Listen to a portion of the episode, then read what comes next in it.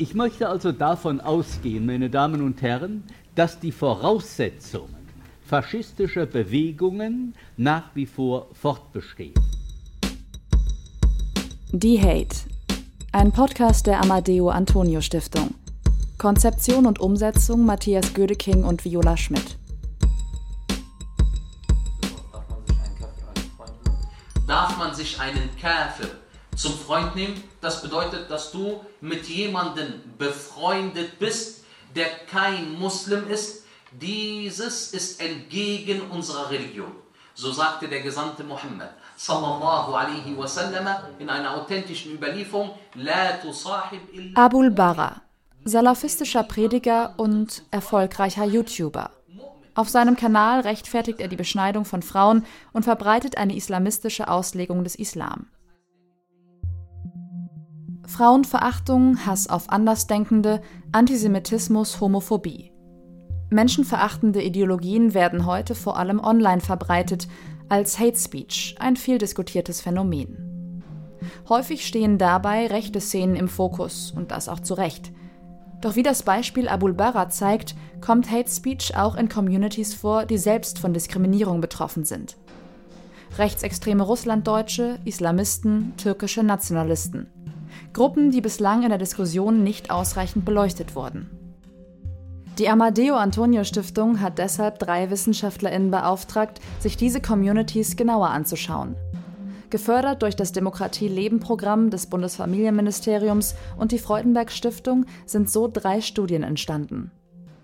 Eigentlich ist unsere Idee, diesen blinden Fleck, vor allen Dingen im Kontext Hate Speech, der nicht nur von rechts passiert, sondern auch von anderen ähm, politischen Akteurinnen, Akteuren, weil es ein globales Feld ist, das im Blick zu haben und dann auch als Folge dessen darauf einzugehen und dann auch wieder sehr demokratieorientiert und pluralistisch damit zu arbeiten. Also erstmal ernst nehmen und im zweiten dann aber auch sozusagen eine klare Haltung oder Positionierung zu erarbeiten. Sagt Christina Dinar.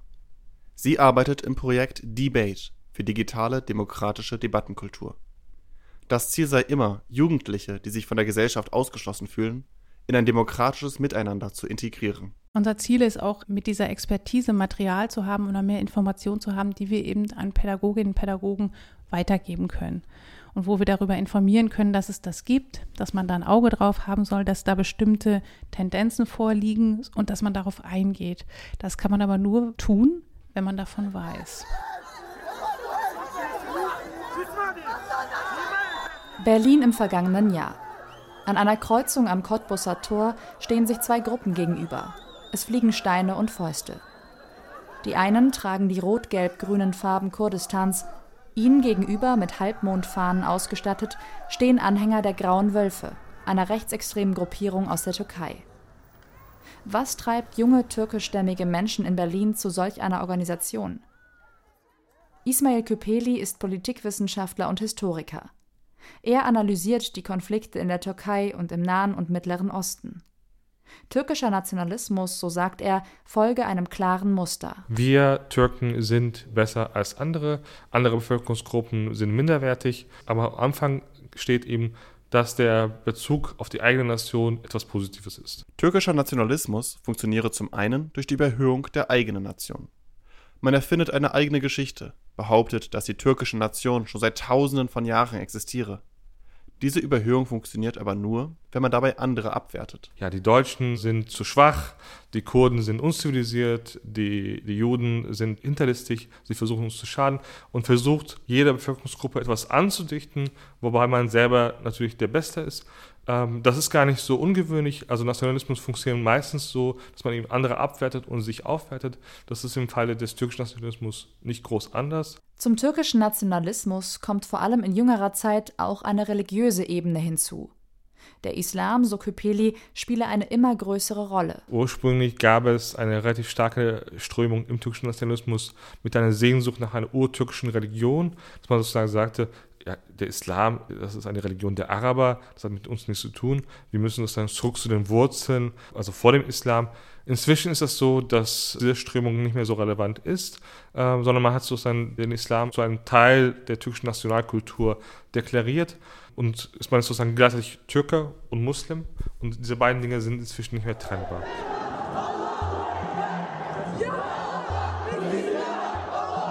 Im Gegensatz zu türkischen Nationalisten spielt für die islamistische Szene Nationalität keine Rolle. Zugehörigkeit und Ausschluss wird nicht über Staatsbürgerschaft, sondern über das Kollektiv der Muslime, die Umma, hergestellt. Wer Moslem ist, gehört dazu, grenzübergreifend, egal woher man kommt. Wer ungläubig ist oder als solches gilt, gehört zu den Kuffar, wird ausgeschlossen und zum Feind erklärt. Islamistische Propaganda kann so theoretisch eine viel breitere Masse an Menschen erreichen. Der Islamismus ist offen für alle, die sich mit seinen Werten identifizieren. Ist jemand, der Islam annehmen will, von Nicht-Muslimen hier? Will einer Islam annehmen? Okay, dann haben wir hier einen neuen Glücklichen. Allahu Akbar! Allahu Akbar! Okay, du hast dich bestimmt schon damit beschäftigt. Ja. Noch einer! Der wohl bekannteste deutsche salafistische Prediger ist Pierre Vogel, ein Konvertit aus Nordrhein-Westfalen. Mit ihm und anderen deutschsprachigen Islamisten hat sich Maral Jektra befasst. Mein Name ist Maral. Äh, ich arbeite bei der Organisation UFUG e.V. UFUG ist im Bereich der primären Prävention tätig und arbeitet an den Schnittstellen von Islam, Islamfeindlichkeit und Islamismus. Und dort bin ich als wissenschaftliche Mitarbeiterin aktiv. Für ihre Recherche hat sie sich vier deutschsprachige islamistische Online-Auftritte angeschaut. Darunter befindet sich die islamistische Gruppe Generation Islam, die der Hizb Tahrir sehr nachsteht. Die sind besonders populär gerade, weil sie sehr politisch äh, argumentieren, äh, online sehr versiert sind, das heißt neue Formate anwenden, GIFs haben, Memes haben, Videos produzieren. Dann habe ich mir nochmal den ähm, Salafistenprediger, den alle wahrscheinlich kennen, Pierre Vogel angeguckt, ähm, Abul Bara, der gerade in Berlin sehr aktiv ist und auch an dem salafistischen Spektrum angehört und die Gefangenenhilfsorganisation Al-Asra, die sich hauptsächlich rund um Themenbereiche mit Gefangenschaft, also Inhaftierten, ähm, meist Dschihadistinnen auseinandersetzt. Die Hisbu Tahir ist eine in Deutschland verbotene islamistische Gruppe. Salafismus ist eine politische Ideologie, die dem Spektrum des Islamismus zugesprochen wird. Sie bezieht sich auf die Salaf al-Din, die Altvorderen. Das sind die ersten drei Generationen, die nach dem Propheten Mohammed lebten. Salafisten sind der Meinung, dass man das Leben entsprechend der damals geltenden Werte und Normen ausleben und alles aus dem Koran und aus den Hadithen wortwörtlich nehmen sollte. Wie passt das zusammen mit den Lebensvorstellungen von Jugendlichen im Jahr 2018?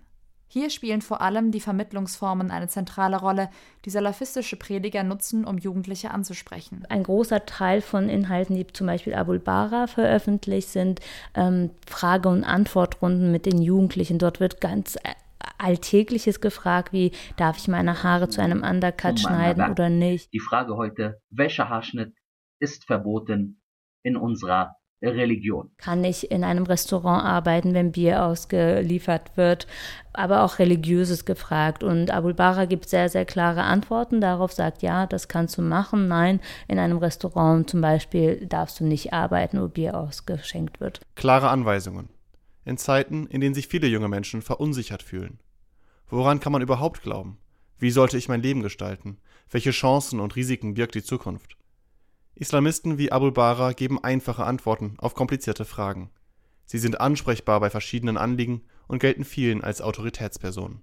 Und sie liefern jungen Menschen Möglichkeiten, sich gegenüber anderen aufzuwerten. Das Problem ist, äh, dass sie ein Bild vom Islam äh, zeichnen, das sehr einseitig ist. Das heißt, alle, die einen anderen Islam ausleben, werden abwertend betrachtet. Die haben einen Wahrheitsanspruch, der sehr, sehr dominant ist. Äh, die Unvereinbarkeit mit Demokratie ist ein Riesenproblem. Den Idealen einer freien, pluralen und offenen Gesellschaft stehen Prediger wie Abul Bara entgegen. Homosexualität gilt als Sünde, die Demokratie ist abzulehnen und Frauen werden als minderwertig betrachtet. Und die Sünde lastet auf der Frau. Die Sünde lastet auf der Frau. Denn es gibt Frauen, die haben 14 Tage Regel und 14 Tage Kopfschmerzen. Was macht der Mann in so einem Fall? Hm? Was hat er? Er heiratet eine zweite und sein völliges Recht und das sage ich ganz klar. Das wird im Rollenverständnis verbreitet, dass er altertümlich ist und jegliche Gleichberechtigung abspricht. Veraltete Geschlechterrollen, Homophobie und die Absprache jeder Gleichberechtigung finden sich auch in Teilen der russischsprachigen Community. Es gibt natürlich äh, Russlanddeutsche oder Späßaussiedler, die in den 90er Jahren äh, hierher gekommen sind. Es gibt auch Kontingentflüchtlinge oder Juden, aus der Sowjetunion. Es gibt auch viele andere Leute, die Russisch sprechen, die aus Russland oder aus der Ukraine oder Kasachstan oder aus dem, den baltischen Staaten hierher gekommen sind. Also ganz äh, verschiedene Leute, Studenten, ähm, Arbeiter, Akademiker, Wissenschaftler, ganz große Menge von verschiedenen Leuten. Elena Lukinek. Für die Untersuchung hat sie deutsch-russische Communities in den sozialen Medien beobachtet. Ein zentrales Narrativ, das in den untersuchten Gruppen weit verbreitet ist, ist die rassistische Hetze gegen Geflüchtete. Diese werde häufig an eigene Ausgrenzungserfahrungen gekoppelt. Die Erzählung lautet verkürzt Wir hatten es auch nicht leicht damals. Warum bekommen die heute so viel Unterstützung? Besonders anschlussfähig erscheint deshalb für viele die AfD. Das ZDF-Magazin Frontal 21 berichtete Ende Mai von einer Berliner AfD-Demo, bei der auch viele Russlanddeutsche dabei waren. Es gibt keine richtige Kontrolle. Es kommen viele Kriminelle und äh, die Probleme, äh, die nach Deutschland bringen. Also äh, das stört mich. Ich heute hier, weil ich möchte weiter in Deutschland leben. Aber gut, schön leben, wie früher, wie zehn Jahre vor. Ein häufig wiederkehrendes Motiv ist Neid auf Geflüchtete.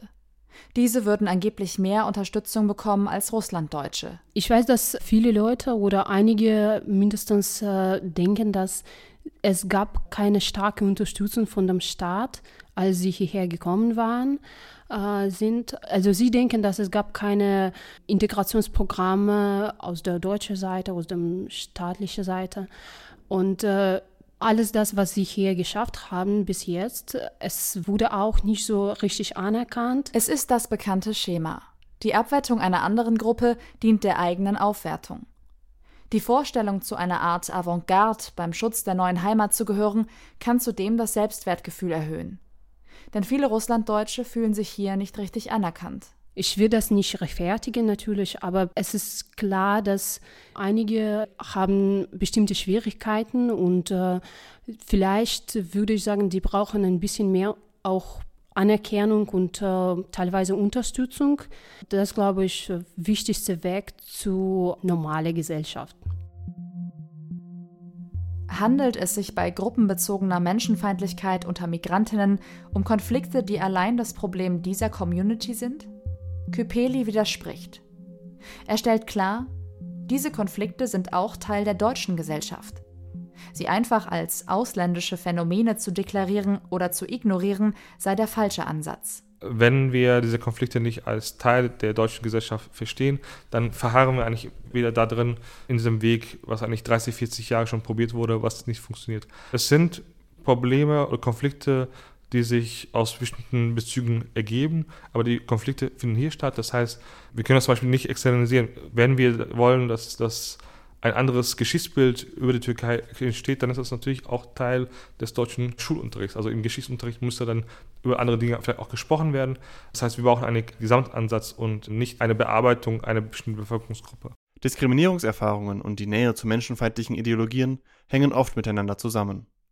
Das weiß auch Christina Dinar von der Amadeu Antonio Stiftung. Ich glaube, bei Jugendlichen die betroffen sind von bestimmten Ausschlussmechanismen wie Jugendlichen in der Einwanderungsgesellschaft, also die bestimmte Ressourcen gar nicht so stark zur Verfügung bekommen. Das wissen wir einfach. Sich denen besonders zu widmen und zu schauen, wie man diese äh, Jugendlichen stärker einbindet in dieses demokratische Narrativ, in ihre Repräsentation, ihre Wünsche, ihre Bedürfnisse einfach auch viel mehr entspricht. Das ist so, so die Aufgabe auch dieser Erzählung, das sichtbar zu machen. Es ist ganz wichtig, dass diese Community wird stärker repräsentiert auf politischer Ebene und auch auf kommunale und äh, auf gesellschaftliche Niveau auch sehr wichtig ist, dass Rassismuserfahrungen thematisiert wird. Es gibt ja bereits Organisationen, die sich wie UFUG darauf spezialisiert haben, ähm, Diskriminierungserfahrungen, also antimuslimischen Rassismus zu äh, thematisieren. Aber das müsste auch mal breiter gemacht werden.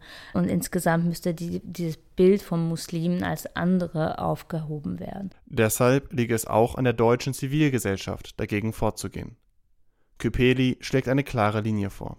Glaube, ganz wichtig, aber auch sehr schwierig zu leisten ist, dass wir Gegendiskurse, Gegennarrative stärken, dass wir so zum Beispiel schauen, wie lässt sich diese, diese Idee einer homogenen türkischen Nation aufbrechen, dass wir auch die gesellschaftlichen Realitäten sozusagen reflektieren, dass wir auch sehen, dass, dass zum Beispiel die Türkeistämmigen gar nicht ein homogener Block sind, dass da auch viele dabei sind, die andere Ideen über die Türkei haben, die vielleicht einer pluralistischen Demokratie eher entsprechen. Also, dass wir quasi eher die Minderheiten in der Minderheit stärken. Das ist, glaube ich, der richtige Weg. Und dieser Versuch, diese Konflikte sozusagen abzuschieben, wo auch immer, ähm, das macht nach meiner Ansicht keinen Sinn. Die Analyse der drei Gruppen zeigt, die Wirkungsweisen und Mechanismen von Ungleichwertigkeitsideologien ähneln sich stark. Auf einmal gehört man dazu, weiß, wer man ist, hat ein klares Feindbild. Man fühlt sich gesehen und anerkannt. Eigene Diskriminierungserfahrungen können das Bedürfnis danach verstärken. Ideologisierungsprozesse spiegeln und verstärken sich dabei in Social Media. Denn hier sind Jugendliche leicht zu erreichen, können mit jugendgerechten Formaten angesprochen werden und sich auch selbst zu Wort melden. Pädagoginnen müssen sich damit auseinandersetzen. Sie müssen wissen, welche Medieninhalte Jugendliche konsumieren, in welchen digitalen Räumen sie sich bewegen und was sie anspricht. Nur so können Gegenstrategien entwickelt werden, online wie offline. Christina Dinar vom Projekt Debate zieht ein Fazit. Betroffenheit ist wichtig und es ist wichtig, Opfern Raum zu geben, aber es ist genauso wichtig, gute Beispiele von Engagement von Menschen, die sich nämlich einsetzen für diesen Entwurf einer demokratischen, pluralistischen Gesellschaft, die was tun in ihren eigenen Communities, dafür, dass das nicht sozusagen in Richtung eines geschlossenen Weltbilds abdriftet. Sei es der, der Islam oder Putin, autoritäres Regime, ja, Erdogan haben wir so ähnliche Entwürfe, also ein großer Führer, der uns eine Antwort gibt. Nein, Sie sind die Antwort. Das ist ja das Tolle an der Demokratie. Und Sie sind auch die Antwort, die Sie geben können, wenn Sie rausgehen und sich beteiligen und diese Chance wahrnehmen. Und als Sozialarbeitende liegt es ein bisschen an mir, diese Chance mit Jugendlichen zu erarbeiten und sichtbarer zu machen und dieses Narrativ auch zu stärken als Teil ihres Narrativs, indem sie heute, hier und jetzt in dieser Gesellschaft als Einwanderungsgesellschaft sind.